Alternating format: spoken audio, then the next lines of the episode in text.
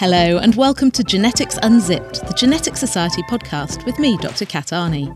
In this episode from our series exploring 100 ideas in genetics, we're entering the glamorous world of modelling, meeting the supermodels of science. Every other episode of Genetics Unzipped, we're celebrating the Genetics Society's centenary year by exploring some of the top 100 ideas in genetics. This time, we're taking a look at some of the field's top models, the eclectic collection of organisms that have been put to work in labs all over the world to reveal the secrets of biology.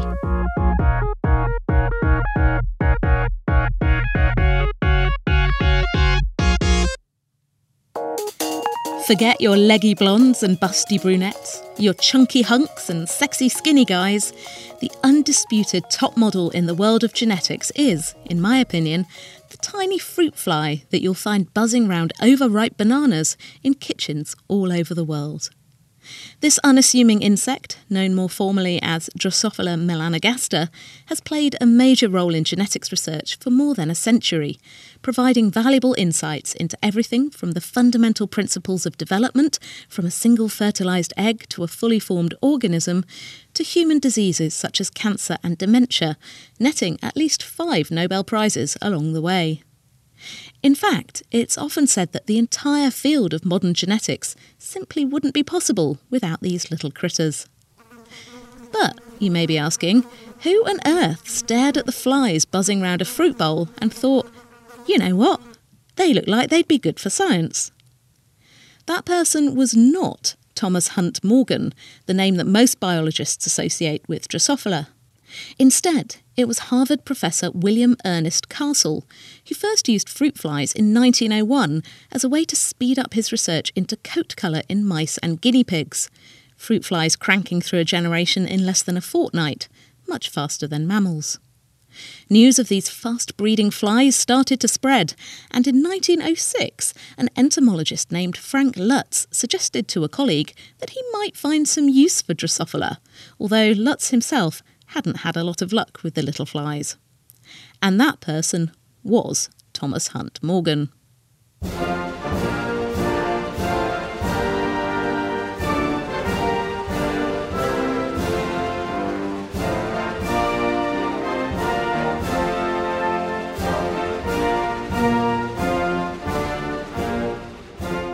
Born in 1866 in Lexington, Kentucky, Morgan was the great grandson of Francis Scott Key, composer of the Star Spangled Banner. Intrigued by nature from an early age, he started off collecting bird eggs and fossils, moving on to marine animals, and eventually landing on fruit flies as a way to explore the concepts of inheritance that were emerging at the time, thanks to the rediscovery of Mendel's laws, sealing his reputation as one of the forefathers of modern genetics. Morgan set up a special laboratory at Columbia University in New York, known as the Fly Room. It was Schermerhorn Room 613 on the ninth floor of a building that nestles between what's now the art history and biology departments.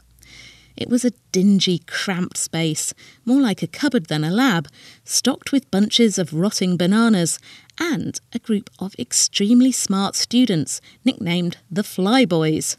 Hermann Muller, who later won a Nobel Prize for showing that X rays cause mutations, Alfred Sturtevant, who worked out how to map genes to specific locations in chromosomes, and Calvin Bridges, who was the lab's top inventor, pioneering many of the scientific techniques that turned Drosophila into a powerhouse of genetic research.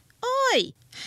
And of course, a big shout out to Edith Wallace, an artist with an incredible eye for detail who captured many of the lab's research findings with her pen and paper, and also did the grim and repetitive job of maintaining all the fly breeding stocks.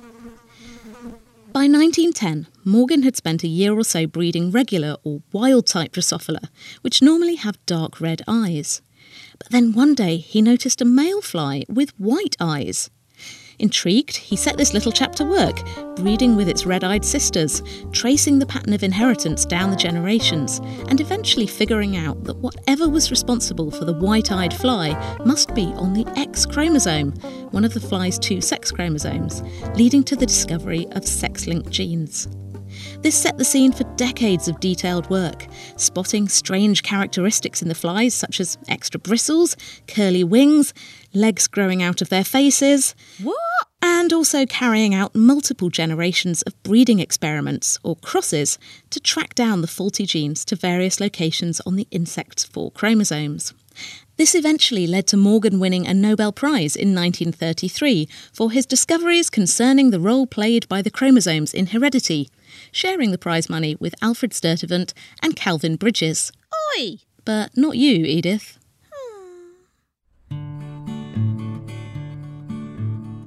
Over the past 100 years, Drosophila melanogaster has played a powerhouse role in research.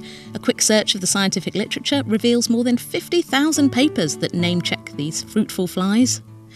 Around 75% of all disease related genes in humans are thought to have some kind of parallel version in flies, making them an important tool for biomedical research today. They've underpinned major breakthroughs in neuroscience, starting with the discovery of a gene called Notch, which helps cells choose their fate. Fruit flies are now being used to model neurodegenerative conditions such as Alzheimer's, Parkinson's, and Huntington's diseases. Drosophila also played a key part in revealing the workings of circadian rhythms, the daily cycles of the body clock. Finally, the German American team of Janni Nusslein Volhard and Eric Wieschaus won a Nobel Prize in 1995 for finding a cavalcade of genes responsible for correctly building a fruit fly embryo by studying an enormous number of maggots. It's these two that we can thank for popularising weird and wonderful gene names, as they named the genes after the effect that mutations have upon the embryos. Initially, many of these were German words, like Knirps, meaning little one, Spätzle, a type of stodgy dumpling, and Krüppel, meaning cripple. But the fly pushers, as Drosophilists are affectionately known, have really picked this up and run with it. Hedgehog, Groucho, Kate Moss, Swiss cheese, Ken and Barbie, and my personal favourite, Mothers Against Decapentaplegic, which sounds more like a heavy metal band than a gene. Drosophila melanogaster, we salute you.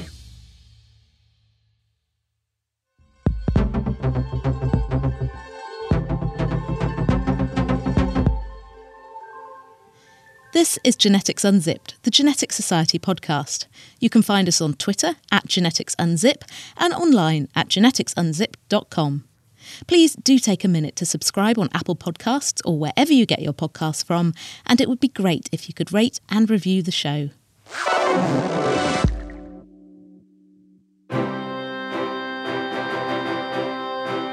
Is it a bird? Is it a plane? No, it's the mighty mouse, the main mammalian model organism. Hyperbole aside, mice are arguably the perfect model organism for human biology, putting on their little white fur lab coats to help researchers understand and treat a huge range of human ailments, from common ones like cancer, diabetes, and heart disease, to infectious diseases like HIV and malaria, to rare disorders caused by stray faults in single genes. Mice have fascinated men since the dawn of civilization, and there are references in ancient Chinese texts to animals with unusual yellow coats, albinos with white fur and pink eyes, and curious waltzers that bob and weave their heads. By the 1700s, fancy mice were being kept as pets in places like China and Japan, a fashion taken to the extreme by British Victorians who prized and traded particularly fascinating specimens and founded the gloriously named National Mouse Club in 1895 geneticists quickly realised that these amateur mouse breeders were doing a fine job at generating interesting patterns of inheritance in their fancy little rodents. And throughout the 20th century, they set to work mapping out the mouse genome, a task that got a lot easier with the use of DNA sequencing through the 1980s and beyond. When the Human Genome Project was launched in 1990, it included the mouse as one of its five central model organisms to be sequenced and studied alongside our own species. In fact, I worked as a summer student next to one of the labs at the Sanger Institute that was busying itself with reading the mouse genome, spooling out reams of A's, C's, T's, and G's from huge sequencing machines. The development of genetic engineering techniques, such as the ability to make knockouts lacking specific genes or transgenic mice carrying colourful markers that light up in different tissues, has transformed our understanding of how genes work to build a body or are involved in disease. And of course, now CRISPR has changed the game again. But I don't want to tell you about the achievements of laboratory mice. I want to tell you the story about the woman behind them.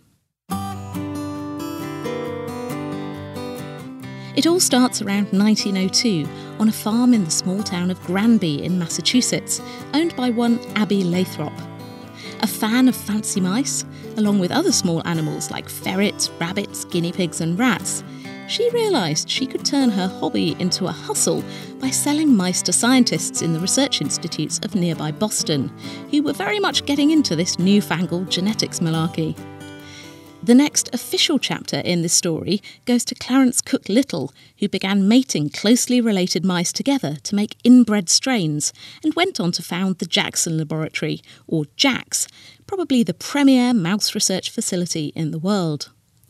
Abby is usually demoted to a footnote as the crazy mouse lady, homeschooled for most of her life, forced to leave the profession of teaching due to chronic illness, and a failed poultry farmer by the turn of the 20th century. But actually, she was a smart businesswoman and a self taught scientist, carefully cataloguing her creatures in a most rigorous manner.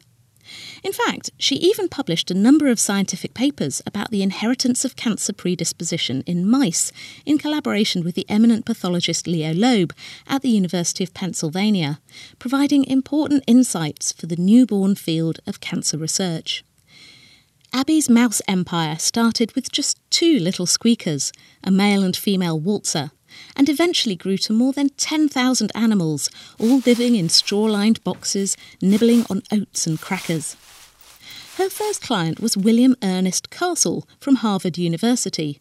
Yep, that's the guy from the fruit fly story, who realised that this collection of fancy mice contained a whole repository of genetic variations just waiting to be explored and the scientists just kept coming back for more. Clarence Cook Little founded the Jackson Laboratory using animals from Abby's farm, and some of those strains are still available to buy today. Yet he only mentions her once in a 1931 scientific paper in which he describes her as a mouse fancier of more than ordinary care and scientific interest. Talk about faint praise. Abby just couldn't win. The world of science at that time was ruled by men, keeping her and her mice stuck on the farm. And when her business did make it into the media, it was usually framed around how strange it was that a woman should be doing this, given that ladies are so afraid of mice. So, with a big up yours to the sexism of the early 20th century, let's hear it for Abby Lathrop and her farmyard laboratory, and for the millions of life saving mice in labs all over the world whose journey originally started in her Massachusetts barn.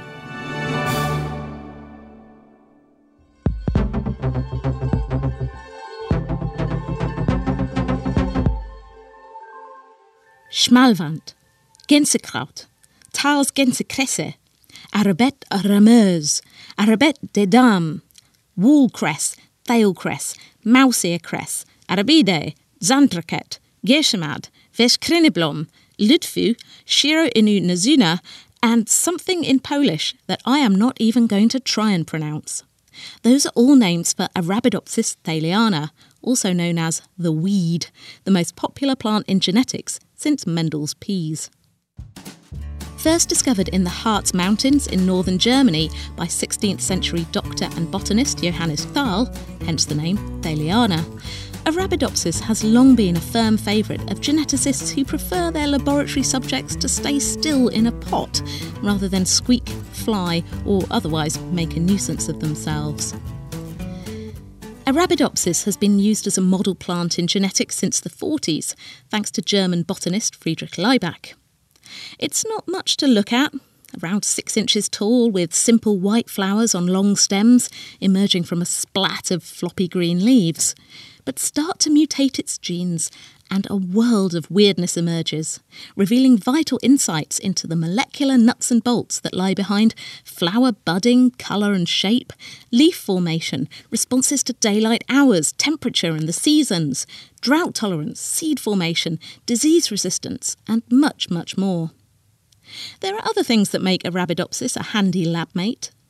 It only takes six weeks for them to go from germination to producing plenty of mature seeds, making for speedy experiments. And they can be easily genetically modified using a special type of bacteria known as Agrobacterium tumefaciens.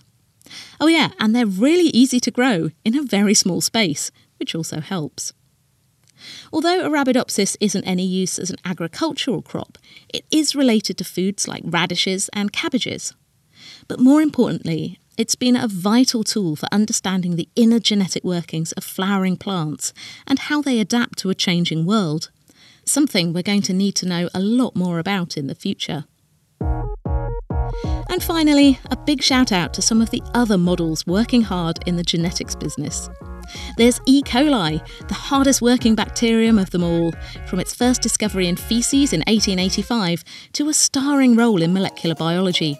Then there's yeast that revealed the secrets of the biological engine that drives cell division in all complex life.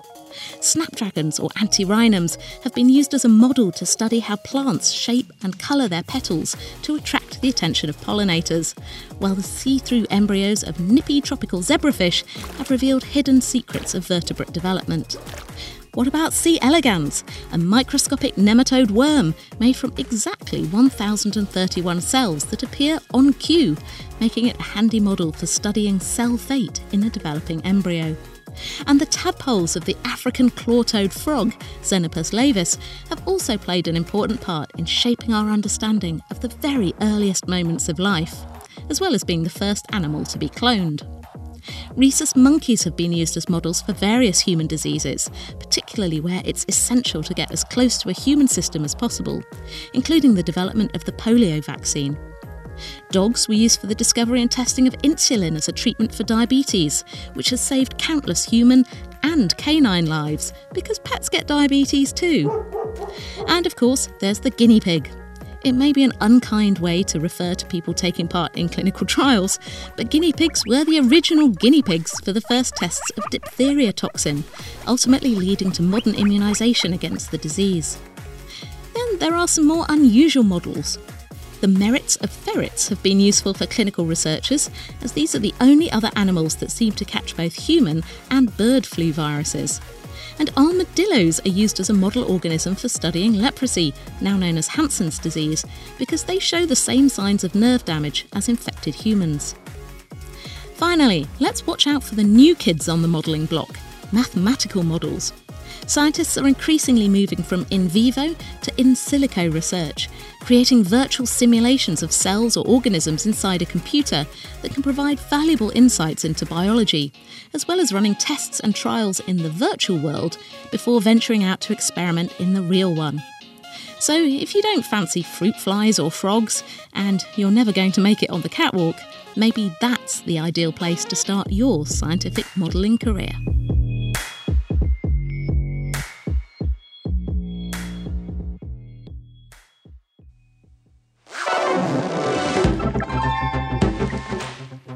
For more information about this podcast, including show notes, transcripts, links, references, music credits, and everything else, head over to geneticsunzipped.com. You can find us on Twitter at geneticsunzip or email us at podcast at geneticsunzipped.com with any questions and feedback. Please do take a moment to subscribe on Apple Podcasts or wherever you get your podcasts from, and it would be great if you could rate and review, and more importantly, please do spread the word so more people can discover this show. Genetics Unzipped is written and presented by me, Kat Arney, and produced by First Create the Media for the Genetics Society, one of the oldest learned societies in the world dedicated to supporting and promoting the research, teaching, and application of genetics. You can find out more and apply to join at genetics.org.uk. Our theme music was composed by Dan Pollard, and the logo was designed by James Mail. Production was by Hannah Varrell. Thanks for listening, and until next time, goodbye.